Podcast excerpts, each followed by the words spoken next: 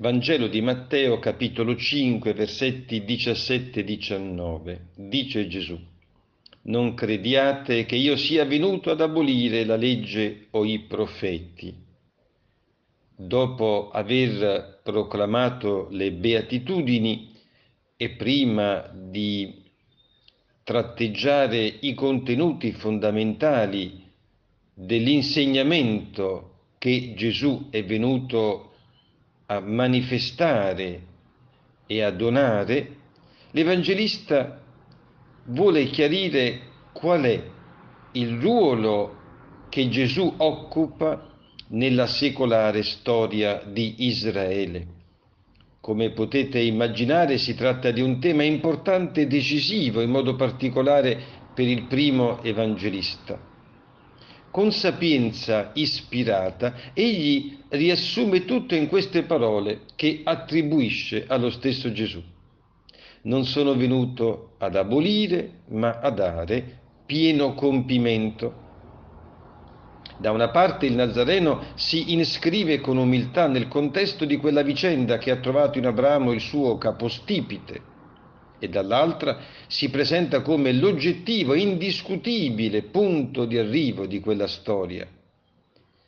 Il suo insegnamento allora non si presenta soltanto come una pagina profetica che si aggiunge a tutte le altre che lo hanno preceduto, egli è venuto a proclamare l'ultima e decisiva parola di Dio e difatti, come leggiamo nel Catechismo della Chiesa Cattolica, il Vangelo purifica, supera e porta alla perfezione la legge antica.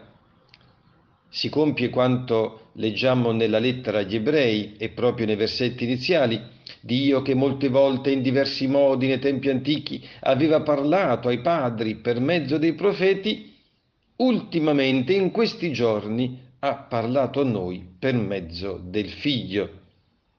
Un tema interessante che avrebbe bisogno di essere ulteriormente approfondito, ma noi ci fermiamo qui e cerchiamo di capire cosa significa questo per la nostra vita ordinaria. Affermare che tutto si compie in Gesù Cristo significa riconoscere che senza di lui non possiamo raggiungere e gustare la maturità della vita. Dovremmo avere il coraggio di dire che senza il Vangelo la storia personale e collettiva resta confinata in una sostanziale minorità. Prima di incontrare il Signore, scrive l'Apostolo Paolo ai Colossesi, eravate stranieri nemici con la mente intenta alle opere cattive.